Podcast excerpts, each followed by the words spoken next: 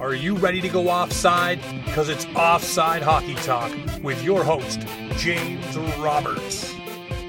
All right, ladies and gentlemen, I am excited to sit down. Finally, this ill fated chat has been booked so many times and then canceled so many times, like a snow day for kids. Finally, we're here with Chris Wassel. Chris, very excited to sit down with you today, talk some hockey. How you doing? I'm doing great. I mean, look, I haven't seen.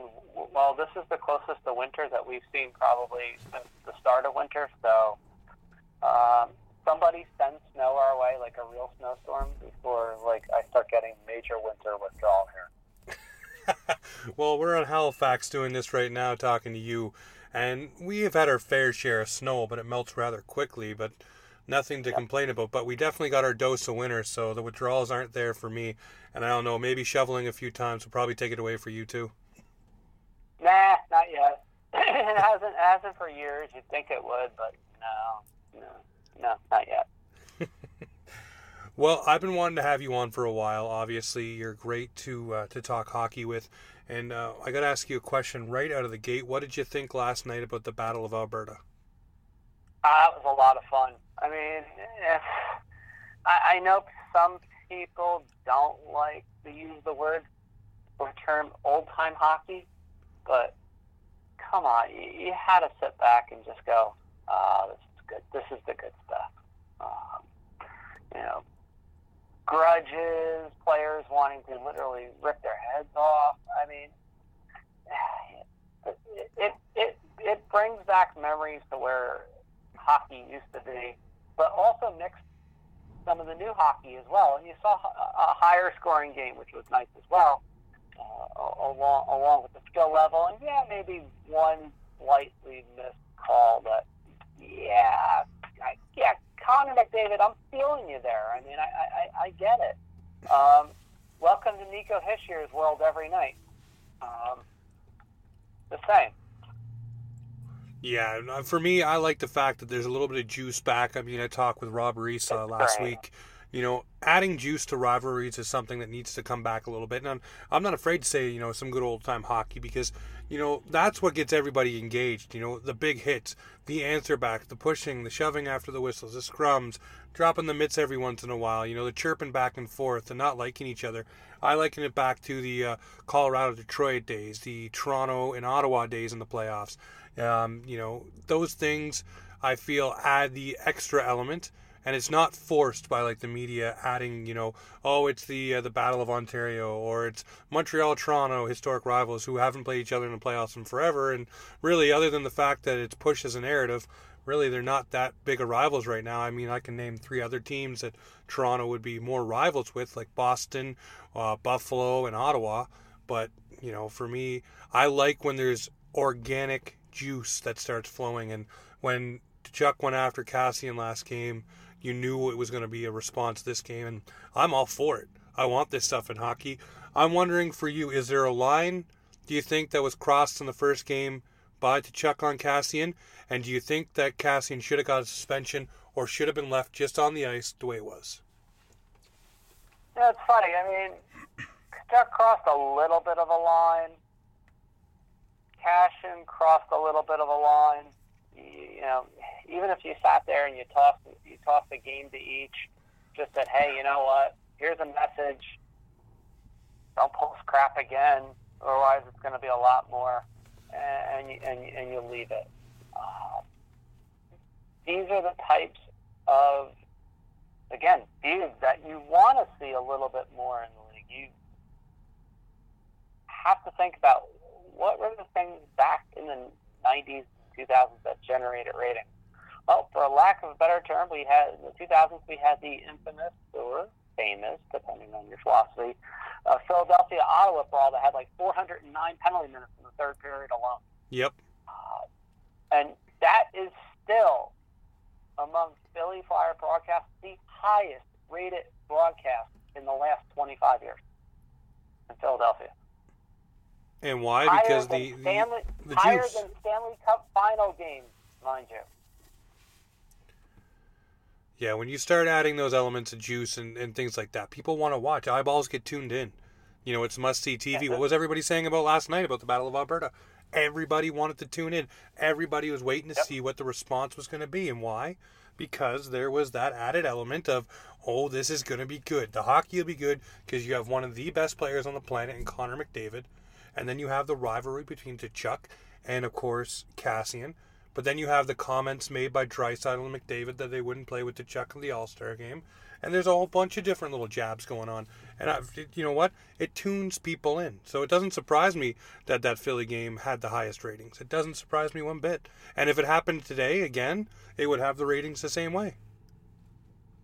Exactly. This, this is the thing that people have to realize. Uh, even you know, even like 2011, 2012, 2013 with the Pittsburgh Philly rivalry in, in, in consecutive years. I mean, look, you two. Now that was an entirely different reason to tune in. You tuned in to see just how many goals the goalies would give up in the first 10 minutes. Yep. I mean, but it still had a physical aspect to it that probably got lost in it just because of the offense. But it- again, it- anything that gets the fans to tune in regularly That's just it. gets their eyeballs glued, and that's that's what that's what happens when you have these things called rivalries. It's something that the NHL simply kind of has ignored over the last ten years. Well, the NHL will be the first one to tell you that's why they did all those divisional games to, you know, help force the rivalries. But I don't think that does it. I think you need teams to, like I said, organically come across it. And there's just teams that don't like each other. But making teams play each other six to eight times a year, depending on what calendar you're Right. going by, it's sometimes it's not going to manufacture itself because there's nothing there. There's nothing of importance. This year, the reason why the Battle of Alberta's got a little bit more juice too is because both teams are hunting for first overall in their division. So they don't want to let the other guy get one up on them. Yeah, you have a complete you have a completely jammed race in the Pacific, which any team out of five can win. I mean, five points separating five teams. I mean, come on, this is what what, what does the Pacific think this is? The Metropolitan from the last several years? I mean, come on. I mean, You know what? I mean, you, you, you kid and joke about it, but it, it's a fun as anything race. I mean, just looking at, like, I was looking at the other day with the guys from NHL.com, and the first thing he said, it's like, God, all it takes is a ba- is a bad week from one of these teams, and they're in fifth. Wow. Well, that's the way I look at it right now with the Maple Leafs. You look at them. I mean, they go and lose, you know, two or three games, and all of a sudden you're you're on the outside looking in, having to catch up by four points. yeah, the, the the the East is nuts. I mean, you, you look, you, you figure you have Florida and Toronto 61 points. You have Carolina at 61 points, and if you want to go up a little bit further, New York, New York, you know, the Islanders are at 63. Uh, we'll, we'll, we'll just we'll just call Tampa Bay safe now. Just Yeah, they they've they've turned Uh, on the switch. I think. yeah, the, the, the switch has been turned on just enough. Uh, but you, you figure the Islanders are starting to slide back. Columbus has gotten so hot that they're now in the. That that's still one of the more unbelievable stories of the year. That's just not getting. That's an entire team that has bought into the like the Golden Knights when they first were the Golden Misfits for the Yep. first year. This Columbus team is just a team of saying, "Hey, you counted us out. I'd like to say, you know, hold my beer for a moment. We're still a hockey club. We still have talent, and we're going to show you what we can do." And Joonas Korpisalo, before he got hurt, was doing amazing. Elvis has come in, and guess what? Elvis is in the building because he is rocking. And then you just you look at the whole squad. They'd run through a brick wall for John Tortorella. So I mean, I don't know. Columbus has a lot to prove, and they're out to prove it. Just like I said about Gold, the Golden Knights the first year. So it seems like that story is repeating itself, but in a different way. Yeah, it, it has that look where hmm, it, you don't know what these guys would do once they make the playoffs. But man, is it going to be a fun first round if they get Tampa again? I mean, could you imagine? Just can you imagine the look on Tampa's face was like, them again? Really? like, what did we do to this? And it could legitimately happen. I mean, uh, But I think there's something to be said about peaking at the right time, and I think Tampa last year. I I don't mean to keep going back to Rob, but talking to him, we were speaking about the fact that Tampa kind of peaked, you know, all season long. They're the best team. Then you get to the playoffs, and obviously everybody turns it into the second gear when you've been already, you know, coasting basically because you rule the league. So then you're you're going in against a team that was fighting to get in, and now they just steamroll you because they're they're already up on that gear. They're revving high engine, and you're trying to get yourself, you know, out of neutral. And the one the one big thing that got lost last year was very late the season. Tampa Bay's penalty kill went south over the final ten games, and nobody really thought anything of it because again, it's like, oh, they're they're playing Columbus. Columbus had a bottom third power play. You figured, nah, what's the Columbus goes five for their first ten on the power play in early in the series, and it's like, well, we were wrong. Uh, I mean there, there was no other way to slice or dice it. That's like, yep, you were wrong. And that's the type of thing that could happen again. Tampa's still having a little bit of an issue with their penalty kill at times, uh, but not as not as much as uh, they did late last year. So they, they've righted that at least. No, like I said, I, I think it's it's more of a fact that they had to learn their lesson. They learned their lesson last yeah. year. They were almost like um, I'd say a, a, punished child, you know, after they've gotten something taken away from them throughout the beginning of the season, and now it's like, now it's like they finally realize, hey, maybe if we smarten up a little bit, we can still be a dominant team and we can gel together and get this done. But there's a lot of talk about poison in that locker room and guys not getting along. I mean, you can go back to uh, Kucherov and Killorn, what Kucherov said in the Russian newspaper about Killorn, and then you uh, you can go as far as Stamkos saying, you know, what he said about the room this year. So I don't know. Hopefully, they can all put it yeah. together. yeah, there's definitely an interesting dynamic there, but you know, they often say it: winning cures everything. Oh, it does. You're winning. It, it, it, suddenly, those those whispers seem to quiet very quickly. So, a team that I want to ask you about is probably pretty close to you. Is the New Jersey Devils. Um, this squad came into the season basically, um, you know, one that was going to contend, had all the pieces, looked like everything was put together properly, looked like the roster was going to entice T- Taylor Hall to stay. I'm wondering, in, in your uh, opinion, what happened there and why didn't it work? Well, it was 4 nothing New Jersey, game one of the season.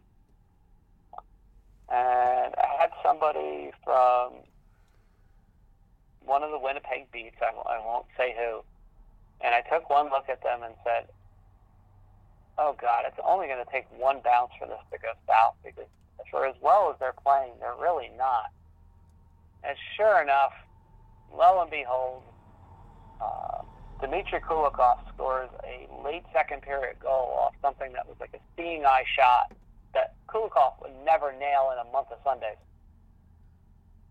And I went into the second intermission thinking, oh God, how will this go south? sure enough, uh, unfortunately, Cory Schneider pulls something, then gets cramps on top of it, has to come out. The game snowballs from there, and Winnipeg wins in a shootout. That was the season. New Jersey never recovered from game one. And that, as much as people will hate to admit this, is on the head coach and the coaching staff.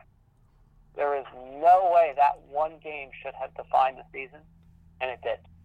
Because everything that happened afterwards, especially early on, was a microcosm of that of late in that first game. Then the Devils couldn't score. Then when they scored, they couldn't they couldn't stop anybody. Then the penalty kill went belly up. Then Taylor Hall just stopped scoring. You know, goals at least. you looked at, and, and then for final insult, PK Subban suddenly forgot how to fire a slap shot on the power play. Yeah, he hasn't I mean, looked good were, in New Jersey. The one thing that they have that they have been trying to constantly get him to do, and he he started to do it in the last 10, 12 games, and surpri- not surprisingly, his play has been much better the shot is not meant to necessarily score all the time. It is meant to generate rebounds and other chances, which yep. means, in short, hit the damn net. Um, it's not a knock against PK. That's just sometimes that's how it goes. The shot starts going wayward. It did with Shea Weber for a while. I mean, there's there's a few segments of seasons where like Weber went 25, 30 games, and you could count the amount of shots that stayed lower than 12 inches with two hands. Yeah. I mean, yeah, the shot was just going all over the place. Well, we had a guy in Toronto who did the same thing named Dion Phaneuf. Yes, Dion was the king of high and wide. Uh, so was Brian Rolston, but he was a forward, so we kind of have to give him a pass. Well, well no, no, we, no, we don't. Uh, but but the line with Subban is that that was a big part why Stanley Vatanen replaced him on the first unit power play. Stanley Vatanen shot like probably a good five to eight miles per hour slower, but he hit the net, and he hit it often. And when you hit it above 55, 60% of the time on the power play, and the other supposed first unit power play defenseman hitting it about 35 to 40. Hmm, who am I going to go with? I'm going to go with the guy that maybe has a little slower shot, but is a, a lot more accurate. And that, that's what happened. So you, you had that dynamic. You had a defense that couldn't stop anything. You had an assistant coaching staff that seemed to have no solutions, or John Hynes was so stubborn to play his system that it just kept snowballing. And it doesn't take much. I mean, look, it's taken New Jersey forever and a day to climb out of the hole they were in, and they're still in a huge hole. I mean, look, they're not, look, realistically, the goal is to somehow get the 500 for them. It, it, it really is. That's how far of a hole they dug. And they may not even get there, but at least some sort of respectability in the second half can, can be can at least be achieved. Um, but so many things went wrong that the few things that did go right got got outshined on this team. And then obviously the Taylor, you have you have Ray Shero holding on to John Hynes too long, probably, yep. which did not help. Um, you, you could see that you, you could see even the numbers. I mean, even if you didn't look at the advanced stat numbers, if you just looked at regular straight hockey numbers, just just the simple ones, chances created, um, you know, penalty killing, you know, penalties allowed, that sort of thing. Just the simple, even the simple numbers. You could see it was not working in New Jersey. And then if you put the advanced stats in as an overlay, you're going, oh my God, four out of five years, this team is underperformed. Yeah. I know some will say no, but particular this year, New Jersey severely underperformed their expectations. Honestly, I had them as a bubble team in the East for a reason, and Yep. that was their de- that was their that was their defense. The defense was a concern. It's actually better now because of what is in. Even though the numbers say no, they are better off because they're allowed to be more free offensively. So it's it's sort of like the Chicago Blackhawks last year, where they suddenly just said, "Well, screw it, we're giving up a ton of goals. We're, we're just going to play more offensively. We're going to still give up a ton of goals, but at least we're going to score more." And Okay, we're gonna try to outscore our problems. Yeah, I mean, the only thing that New Jersey doesn't have that Chicago had was a mind-blowing turn on the power play. Yeah. New Jersey's has actually gotten even worse, if that's possible. And that's yet another reason why it's gone so badly. You figured a team with Taylor Taylor Hall and some pretty good surrounding talent would have a halfway decent power play. They're they're approaching 31st and quickly, and that should not that that still should not be happening. So there's still many problems. No, it doesn't seem like New Jersey's going to be digging itself out. And I mean, I, I agree with what you're saying, trying to get to respectability. But I'm wondering if this team's going to do that um, with the fact that you have players like Vatanen and others, Simmonds, uh, another one, that are UFAs at the end of the year. Um, and you may want to recoup assets for them. I'm wondering who do you see going out on the trade deadline, or do these guys just stand pat and do nothing? It, it, it's tough because the, the question you have to ask yourself right now is amongst amongst sellers and buyers, who, do the Devils have anything that could fetch them a good return? And you start going down the list. Okay, uh, could fetch a decent return. Yep. Okay. After that, Andy Greene's not going anywhere. He will. He will. He will not waive. Um, Travis Zajac has been asked a bunch of times.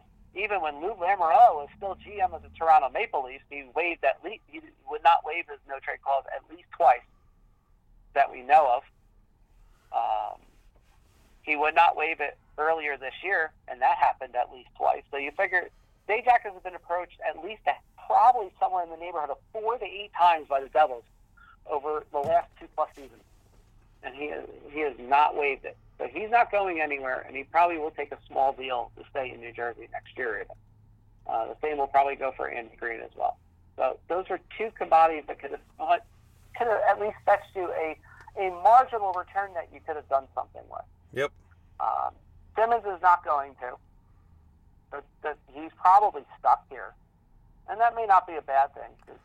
Well, I heard rumors he doesn't want to leave anyways. He wants to stay in New Jersey. He wants to help see it through. So. Yeah, he, he's kind. For what it's worth, and, and I and I talk I talk. Geez, I just talked to Wayne on Tuesday night.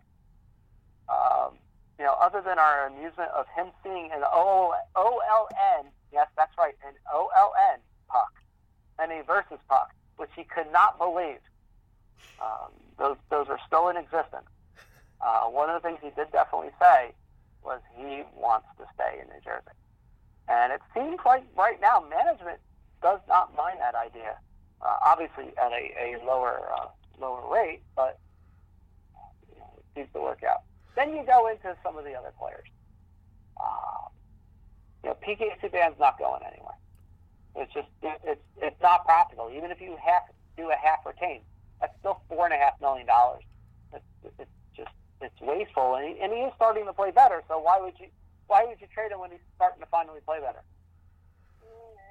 Unless you unless you can recoup something that arguably could Right. be better and you can have the assets for it. The only team that I think of, and I mean I'm biased here, but you know if the Toronto Maple Leafs did the the, the retain at four and a half or whatever, and you send back Cody Ceci, and then you you get a you know give New Jersey an asset like uh, like a Kapanen or a draft pick or something. But a lot of Leaf fans have poo pooed it because of uh, you know Subban's bad play and and rumored from Elliotte Friedman bad back. So Yeah, there is there is a little bit. Of, yeah, he he we can say it now.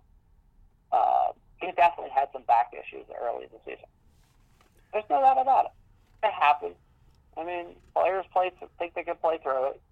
I, I, I get that. Um, now, going down the line, would you take a used Damon Severson? Um, there's a lot Yeah, of people they- that have they- been very high on him, Ian Tulloch included. Yeah, and I don't see it. I mean, maybe maybe because we've seen too much of Severson in New Jersey, but for as good as he can be, there's just too many. There's too many lapses. Like God, you you really want to you really want an even worse Jake Gardiner? But I mean, if you, it's it goes back to the old argument too. Some players, if they're playing too much, like right now, Cody Ceci looks exposed on the Maple Leafs because you play him too much. But if you look at a player and you give him less of a role, you know he can be effective. When Ceci was on the third pair in Toronto, you know he was effective. So I mean, if you take Severson Right. and cut his minutes and don't leave him so exposed, maybe he might be that ideal player that you need. But sometimes when you you open a guy up to more time and more minutes, then they get that exposed thing, and yeah, it ends up looking like he's not exactly what you want him to be. And sometimes, I guess, again, like you said, that goes into coaching and putting a guy in a position to succeed, not to fail. Exactly, and and Severson's kind of been a mixed bag in that in that sense. He's been, he's been his minutes have been pulled back back and forth uh, over the last several several years, at least at least in segments. And we, we took a look at this uh, la- last year in particular.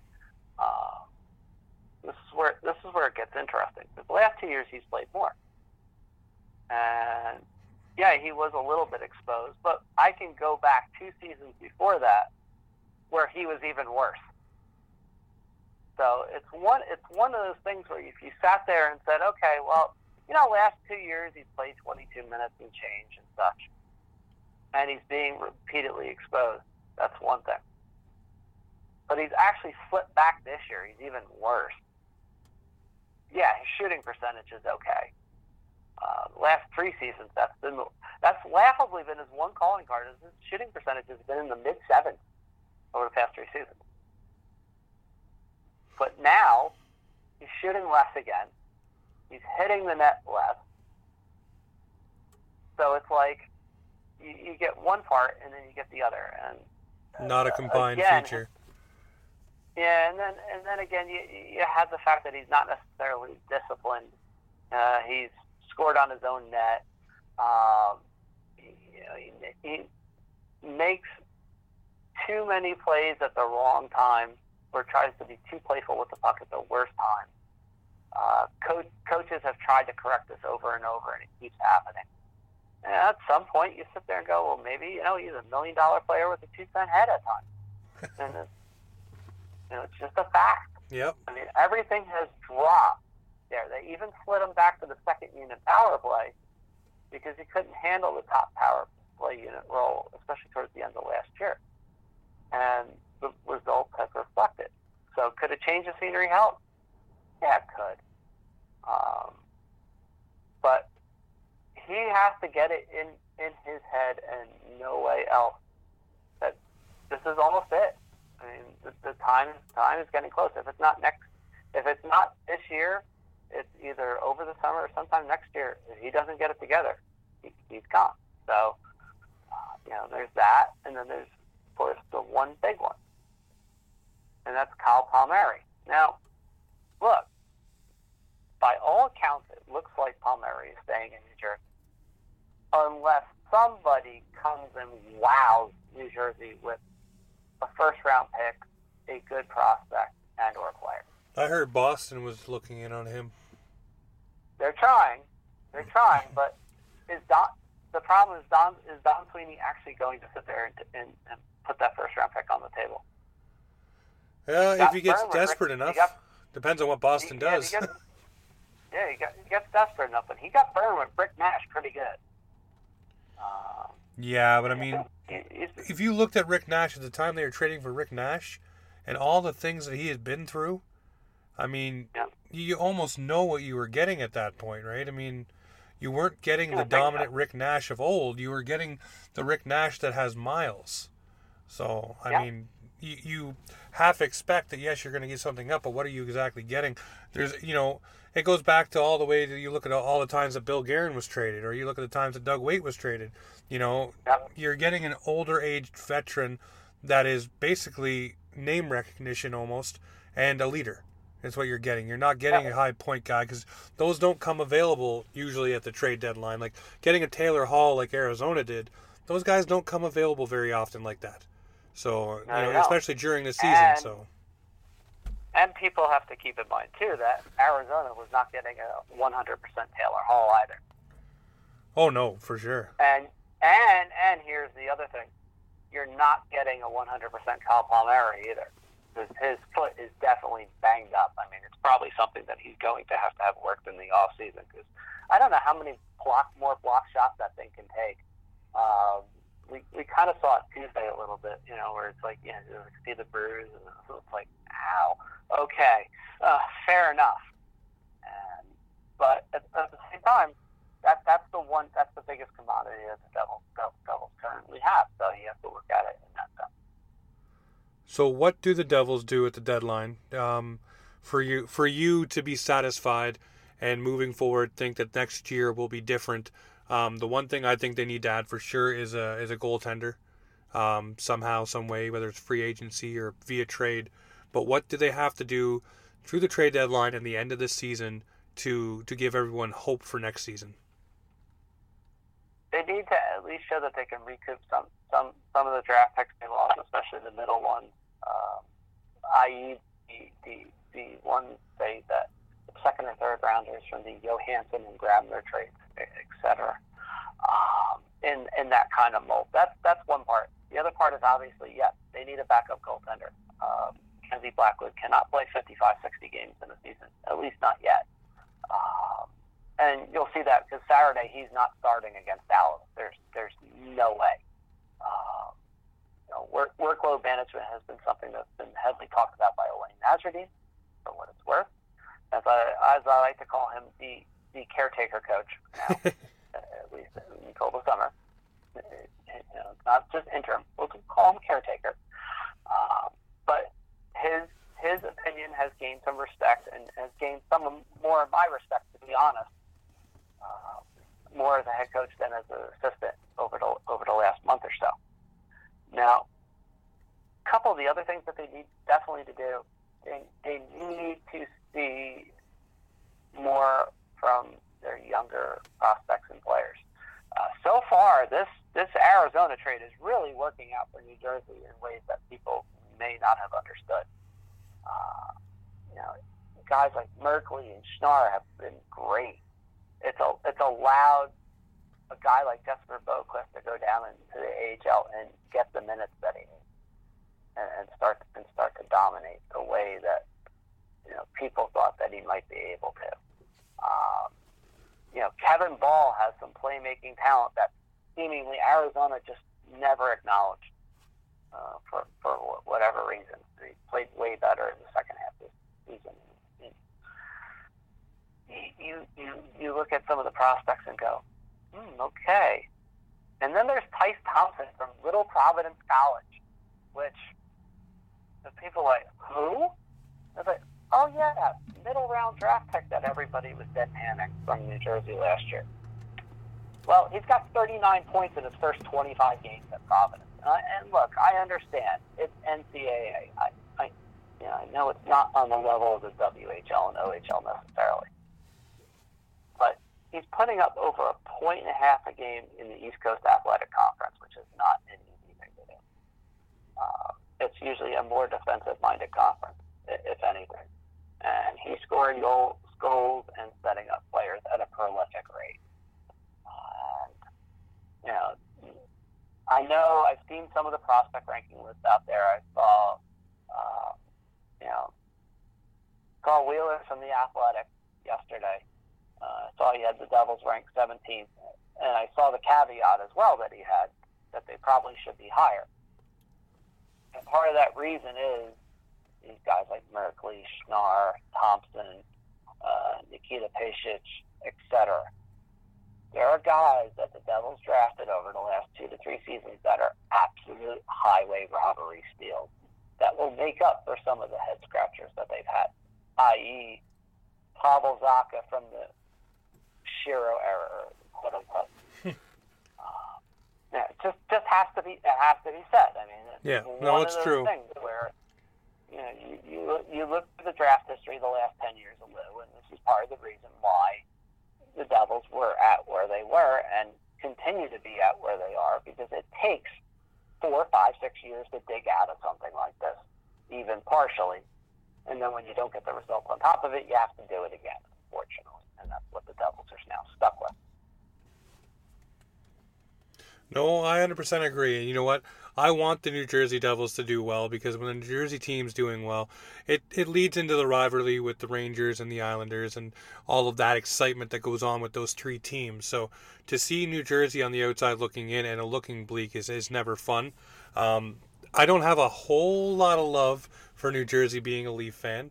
Um, obviously, you know, you guys put us out of the playoffs a uh, couple of times, and we had the beautiful uh, Domi, Niedermayer, and all that stuff happening. So um, I want to see you guys do well, and I want to see it turned on, but not against the Leafs. That's all. so you, you don't want to see them allow six shots to the Maple Leafs ever, ever again in a playoff game, huh?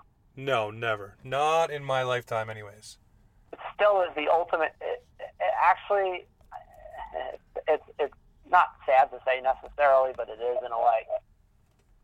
That is actually showed in some defensive training tapes. I, and the only reason why I saw this is because Chris Drury once popped it in during a uh, defensive video session.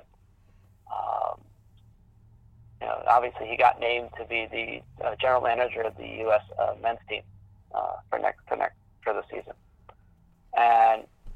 Did do that once. He popped in and said, This is the quintessential defensive tape on how to play defense in the playoffs. And made every kid watch this. And the first thing they said is like, was Toronto even allowed to skate that night? And he's like, You watch the videotape. No. They were hemmed in every corner. And they were hemmed in in their own zone at least 70% of the time, which is almost unheard of. It, he equated it to North Carolina playing four corners, basically. Playing four corners with just a little bit of an offensive forecheck. for Yeah. an entire 60 minutes. It was It, it's something that you'll never see again. no, I I don't think you ever will, and it was it was hard to stomach and hard to watch at the time, and and I'm not looking forward or wanting to have any reprise of that either. So No, that can no- all stay in the past. But to speak of the Maple Leafs, I have to ask you: this season, Yeah. they obviously came in with a lot of uh, fanfare themselves. Um, you know, getting Tyson Barrie, Kerfoot, obviously John Tavares' big year. Mitch Marner was finally signed. Everybody was there. The band was together. Nylander was supposed to go to new heights, which he is. But the team, for whatever reason, under Babcock, did not respond. Obviously, they have a new life under Keefe. I'm wondering, what are your thoughts on the first bit of the season and the second bit of the season for the Toronto Maple Leafs so far? It's weird because if you know, in another case where probably the head coach was held on to just a little bit too long, or a lot, depending on you know how, how you look at it, at least Nation. Um, it's a clear night and day difference with, with, with Keefe, Keefe compared to Babcock, and you knew it was going to be. There wasn't much of a dispute here. You, you saw one coach just fighting his, almost fighting his team for the last year and a half, two years, as opposed to Sheldon Keefe has said, "Hey, you know what? I got this. I got this player. I got this. Just turn him loose. I'll, I'll worry about the defensive part later." And that's just, in a sense, that's what he did. They played a little more responsibly. Uh, maybe the numbers don't reflect that necessarily, but the best defense sometimes is a good offense. And that is how Toronto has to play this for the rest of the year, at least until they can do something in the offseason to rectify the defense. They, they have to play this way. And the, the, rec- the record just shows. I mean, I think it was like 16, 6, and 2 over the last 24 games or something like that for, for the Maple Leafs. And, you know, at the, at, the, at, the, at the quarter mark, they were just dangling around 500, which you just can't, you, you, you, you're not going to make the playoffs. No. In the East, as it's been proven, I mean, Leafs are 10 over 500 right now, and they're still right smack dab in the middle of that bubble. And that's, you know, some of that's because they still have some of the same tendencies and problems. But at least, at least, they're, they're playing at a higher tempo. And they're getting players the minutes that they should have been getting all along. I mean, look, William Nylander's been much better uh, in, in, in, in year dose of, of his deal. And that was almost expected. You could see even late last year there were signs that he was going to bounce out of it and be just fine. There, there, there was not much of a worry uh, with him. You, you knew that, okay, Auston Matthews was going to get above 40 goals this year. Oh, for sure. That, that was a given. Yeah, that was just that was just automatic. Um, matter of fact, it's, it's funny because the first year he was in the league, he led the league in even strength goals. He's probably going to do that again this year. I think he's on rough math pace. I think he's on pace for 42 even strength goals, which yes means he's he's still on pace for more than 50 yeah. uh, overall. But I think it was last check was 57 he was on pace for. Yep, yep. And you know, you look at some of the other things that he's improved on. The faceoff percentage is above 55% for the first time in his career. I know two years ago it was 55 almost the whole way through, and then the last few weeks something happened. I, I, no one knows. Um, you know, maybe it's because he was turning 21. I, who knows the reason for this? Uh, but it's not a it's not an accident why a guy like Auston Matthews is a perennial top 10 Lady Byng candidate, and I'd argue this year probably top five at least as far as the Hart, if not higher. You know, it's gonna it's gonna depend on what shakes out over the final 30 games or so of the season. But he's put you know, he's put himself in well in position uh, to have all sorts of individual accolades be, be bestowed upon him, and and his other peripheral numbers have been consistent. So uh, not nothing much has changed. Uh, the one thing I will notice for people that are listening, Auston Matthews is almost at that magical four shots a game mark. is very close. It's like 3.98. I mean, the Russian judge would just give it a four and go, go along with it. But this is basically about the shot rate that most people were starting to expect out of a Matthews at this stage of his career. And it's only going to trend upward as, as he goes along. And that's, that's very encouraging for anybody who owns Auston Matthews in keeper leagues and is lucky to have hit the golden boot. uh, you know, that, that, that's something to look at. Now, you go and you look at the flip side of this, and I, I know I'm going to hear this from people. It's, it's going to hurt a little bit, but for every Matthews, there is the player that's not playing as well, but yet is still playing pretty well, and that would be John Tavares. I I agree with you 100%. He's playing better than most people realize. Is look, people have to relax a little bit. You, you look at some of the numbers and you go, okay, all right, this drop, that drop, whatever. Okay, was he going to score 47 goals this year? Probably not. No. The Toronto dynamic's different. That's, that's what has to be realized. Um, did you expect him to, say, get 80 points? Yeah, somewhere in there. And if he had played a full season, probably be there. Yeah, he'd still be he'd still be darn close. Would he say he's around 75 points? Are you going to say that's the end of the world now? No, definitely uh, not. I mean, but because he you figure because he missed seven, eight games, you know, his numbers are going to be thrown a little bit, little bit off at that point. And yet, despite that, it's not horrible and terrible and doom and gloom like everybody everybody thinks. Still consistent. His face his face off face-offs are excellent. His secondary numbers are, are still very good. Um, you know, you argue maybe the shot volume's been a little bit erratic under Sheldon Keefe, but it's weirdly about the same as it was under Babcock overall. So there hasn't been too much of a change there. Uh, some defensive lapses that you know maybe aren't normal for Tavares, and some would say no, that's not true either. Because if you watch the days from the Islanders when he was, you know, playing even in his prime there, he had those moments too. It just happened. It's one of those things. So from a fantasy standpoint, he is fine. I guarantee next year he comes back. He scores 30 goals again, has probably 50, 55 assists, and nobody's even talking about this. Well, look at it this year. You uh, look at this gentleman who who had the injury, obviously, but also became a first time father. I don't know about you, but when I became a dad, there was a lot of sleepless nights and a lot of anxiety over certain things, especially when you are not with your child and you're traveling away. You wonder what's happening back home. Is this, that, this, and the other?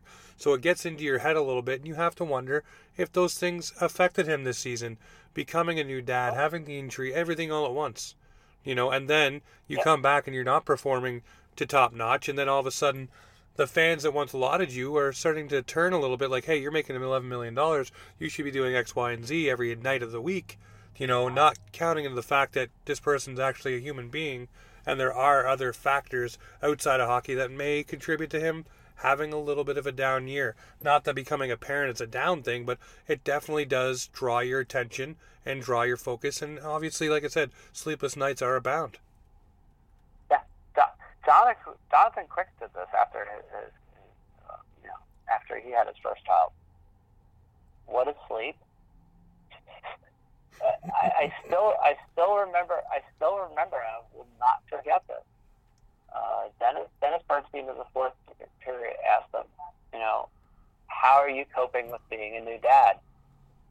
And he's like, and his response was, what is sleep? Yep. I mean, it, and that's all you need to know. And yeah, other things have fallen off in his game, et cetera. The Kings have fallen, off. but that was that was sort of the beginning of of, of the end. And you know, he had a little bit of a bounce back later later that year and early the following year before things went really south. But you know, it, it has an effect, and it has a noticeable effect, especially for first-time parents. No, uh, like I said, I can attest to it myself. I, I know what it was like, uh, and I'm, I'm just it, I have a two-year-old I mean, now, so we're not far removed. My my the great example of this. My next door neighbors, I'm, I'm got parents, their kids, and I, I swear sometimes they their brains are just gone. They're, they're not. It's it's not there. Yep. They're just they're just not. And you sit and you look and you go, oh, I know why.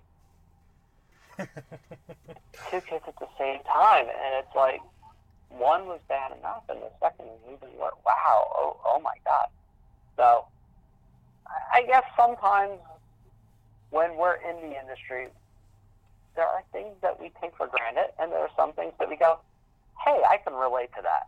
Yeah. And you can sit there and talk to a player, and, I, and I've done it with, with a few of them, and it's pretty and pretty amusing to talk to some of the first time dads of the Devils, and they sit there and they go, and it's like, yeah, I, I can relate to that. I I understand that well. And they're like, really? It's like, yeah, it's not an easy process.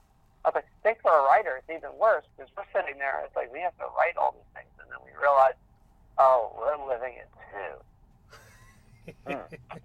That's r- that's rough. Okay, we, we understand now. We'll, we'll, we'll go a little, uh, and I've said it to a couple players. Like, yeah, I'll go.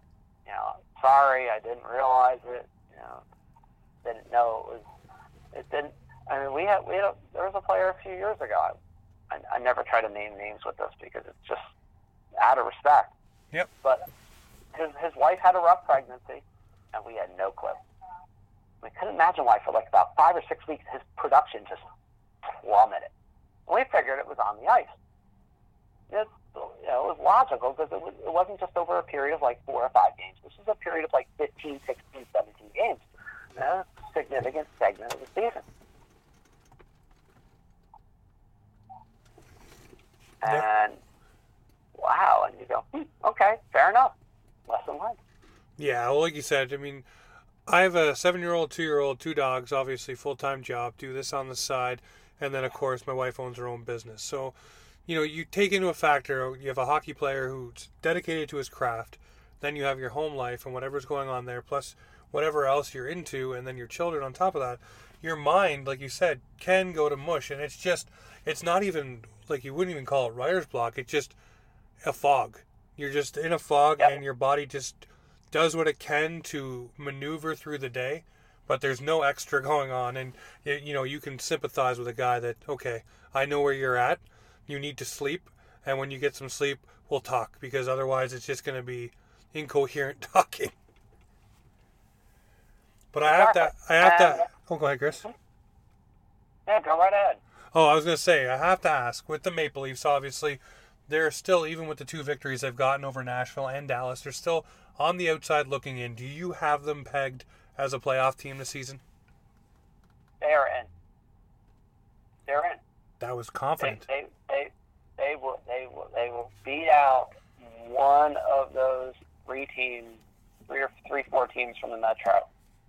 That that's and not only one one of New York, Columbus, Carolina, or Philadelphia is going to slip up somewhere. I don't know if it's going to be Florida because Florida right now has kind of a winning is in a not so much what you would call a uh, winning rhythm as much as they are figuring out ways to win. And that that was that was important for a Florida team that could not do that last year. Well, I think Well- having a goaltender that's your backbone that you can have a little bit of confidence in, even though he hasn't had the best season, but you know what Bobrovsky can bring you, I think that leads to guys feeling a little bit better. Better. It helps. And you know, he tends to have better second halves anyway. And tend to think that the worst is behind him. You hope.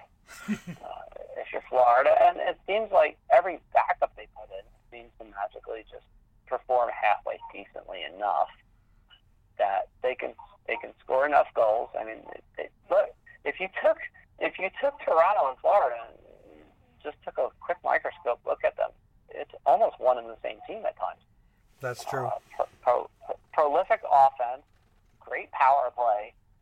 Uh, give up a ton of shots though. Unfortunately, give up quite a few goals. Uh, but they're right at that. They're right at that second level in the East, where it's like, hmm, you know, one or two, one or two moves, or they start to play a little bit better, and they're they're they're right there. It's not as if it's impossible. I mean, look, for what it's worth, it's not that they will catch Boston, they're only nine points out of first place. It, it's not a lot in the Atlantic. No. Because look, Tampa, look, Tampa Bay a month ago was 17 points out of first, and then now just five, and they have a game in hand. So putting together another Even run wa- for the Maple Leafs might be the best option.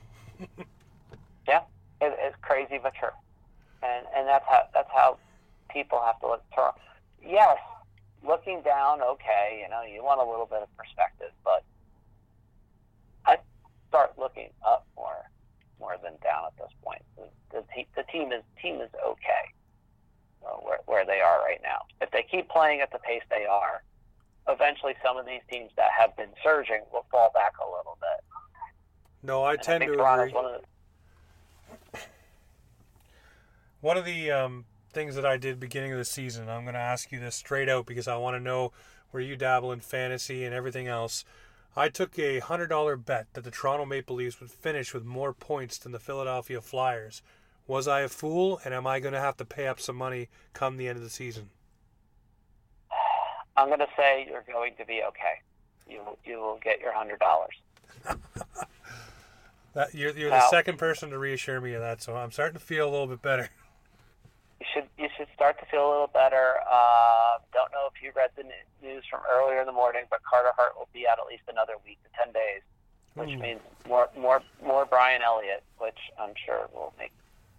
You know, I mean, yeah, you might get one win against Pittsburgh, but after that, well, eh, it's not. It's not. It's not the most optimal thing. And the other good thing for um, Toronto fans is Philadelphia has a more even split of home and road games over the second half of the season, and Carter Hart has a goals against average of 4.01 and a save percentage of 850 on the road. That's something that needs to come up if he wants to contend as a starting goaltender full time. Yep, that's a big problem. That is wow! I didn't know that. Those are some numbers that I can Yeah. throw back at my uh, my man I made the bet with. Yeah, he, he's got he's got to be at least a little bit concerned with that part of uh, aspect of the uh, equation. no, definitely. Well, I am looking forward to the rest of the season. Um, thank you very much for finally jumping on with me, Chris, and I hope to have you on yet again throughout uh, the end of this season. Uh, where can everybody find your work and find you, and make sure they tune into what you're doing? Ah, the fun part, all the things that I do. Um, you can you can find me over in quite a few places. You can find me over at, at DobberProspects.com with, with Peter Harling and Tony Ferrari and all the guys. Uh, it's, uh, it's a lot of fun and a ton of good debate all, all season long with prospects and the upcoming 2020 NHL draft. And we'll have a little bit on the trade deadline of where the prospects are going, et cetera, for various teams. Uh, you can also find me over at Oslo.com doing daily fantasy advice. And occasionally, every so often, and the easiest way to get a hold of me always is just find me on Twitter at Chris Wassel DFS, where you can just see all the places I write. It's much easier that way. Listing stuff it gets too long, and, and people. I'll be I'll be honest with you. You know, when you write for that many places, people just think, "Oh, this guy's got a freaking ego the size of Alaska." No, never did, never will. I enjoy I enjoy talking hockey with people and sports in general. It's, it's more fun because hey, I'm inevitably going to learn something from them that I probably didn't know before, and I would rather keep learning than stop. So it's always a good thing. That's the truth. My grandfather always said, if you can learn something every day, you're in a good spot. So I appreciate it. I learned a lot today from you, my friend, and I look forward to speaking with you again down the road. A- absolutely, it was a great time as always. So as you heard, that was Chris Wassel. He is a great writer. He does the prospects on Dobber, fantasy hockey. He is a knower of all things, especially of the New Jersey Devils. Great conversation there. Hope you guys enjoyed it. We'll be getting into more with him hopefully throughout the season. All right, guys, have yourself a good one.